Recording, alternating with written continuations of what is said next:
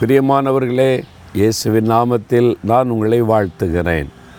இந்த நாளில் என்னால் இதை செய்ய முடியல அதை செய்ய முடியல படிக்க முடியல வேலை பார்க்க முடியல பிஸ்னஸ் பண்ண முடியல ஏன் இந்த மாதிரி அப்படி தடுமாற்றத்தோடு நிற்கிறீங்களா கலங்குறீங்களா? நான் என்ன செய்கிறது எப்படி செய்கிறது அப்படின்னு தடுமாறுறீங்களா? ஆண்டவர் உங்களை பார்த்து ஒரு வார்த்தை சொல்கிறார் சகரிய நாலாம் அதிகார ஆறாம் வசனத்தில் பலத்தினாலும் அல்ல பராக்கிரமத்தினாலும் அல்ல என்னுடைய ஆவியினாலேயே ஆகும் அப்படின்னு சொல்கிறார் செருபாபேல் அப்படின்னு ஒரு மனிதன் இருந்தான். தேவன் அவன்கிட்ட ஒரு பொறுப்பு கொடுத்தார். இடிந்து கிடக்கிற எருசலேம் தேவாலயத்தை திரும்ப கட்ட. அது பெரிய காரியம் பெரிய திட்டம். ஒரு தேசத்தில் ஆளுகை செய்த ராஜா செய்து முடித்த ஒரு வேலை. ஆனால் இப்போ இவர்கிட்ட அந்த பொறுப்பு கொடுக்கப்படுகிறது. இவ்வளோ பெரிய வேலை அதுக்கு எவ்வளோ தேவை? எதிர்ப்பு இருக்குது போராட்டம் இருக்குது பொல்லாத மனிதர்கள் எழும்பி இதை தடுக்க முயற்சி பண்ணுறாங்க வாய்க்குமா வாய்க்காத பல போராட்டம். என்ன செய்வது? அப்போ ஆண்டர் சொல்லார் சிறுபாபையிலே பயப்படாத. உன் பலத்தினாலும் அல்ல பராக்கிரமத்தினாலும் அல்ல என் ஆவியினால் ஆகும்.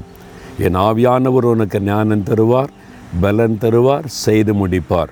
அதே மாதிரி செய்து முடித்தார். இன்றைக்கி ஆண்டவர் உங்களை பார்த்து சொல்கிறாரு படிச்சுக்கிட்டு இருக்கிறீங்களா? வேலை செய்கிறீங்களா பிஸ்னஸ் பண்ணுறீங்களா ஊழியம் செய்கிறீங்களா என்னால் இதை செய்ய முடியலையே. வேலை பாதியில் நிற்கிற பிஸ்னஸை கவனிக்க முடியலையே. படிப்பில் கவனம் செலுத்த முடியல. ஜெயிப்பனா?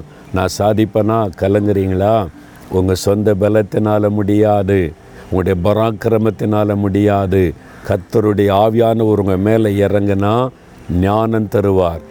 பலன் தருவார். செய்து முடிக்க கருவை தருவார்.